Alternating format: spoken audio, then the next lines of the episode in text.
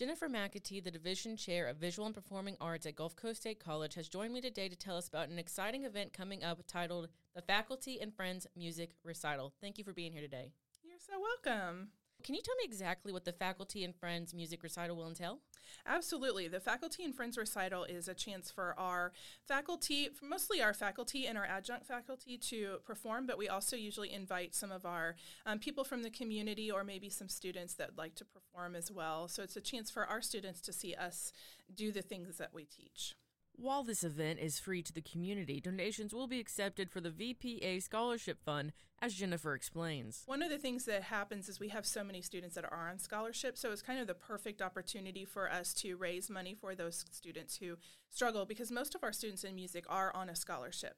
So it does take quite a bit to cover all of those students and their needs. And so it was a chance for, instead of charging a ticket price, um, that kind of locks you in and so it's it just gives chance uh, for people to donate and give whatever is you know in their soul to give. Mm-hmm. and um, it's just been a it's been a really great experience because we were also able to help maui through our last uh, semesters.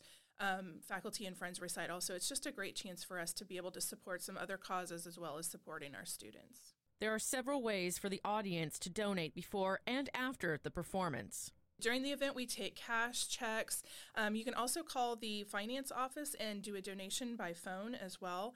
Um, and we have some donation boxes within our gallery. So if people ever want to stop by and just put some cash in there or a check in there, we are always taking those those kinds of funds. The event will take place at Gulf Coast State College's main campus in Panama City in the Amelia Tapper Center on January 28th at 2:30 p.m. It will be in the performance hall, or sometimes we also call it the main stage, um, in the Amelia Center. So that's the end building all the way down by the bridge. Jennifer shared that she's excited for the community to see their impressive lineup consisting of new and veteran faculty performers. We have a really great lineup. We have some new adjuncts this semester, this year, um, and they're going to be performing. And sometimes we don't always get all of our adjuncts to perform. So um, some of our brand new adjuncts are going to be performing. We have a, a couple of surprises um, in store, and we also have a variety of music. So it's not just one kind of thing. So we have a mix of some classical music along with a lot of musical theater. So a lot of the community is our community here is very into the arts and things like that. So we do have a lot of musical theater numbers, which is going to be exciting as well.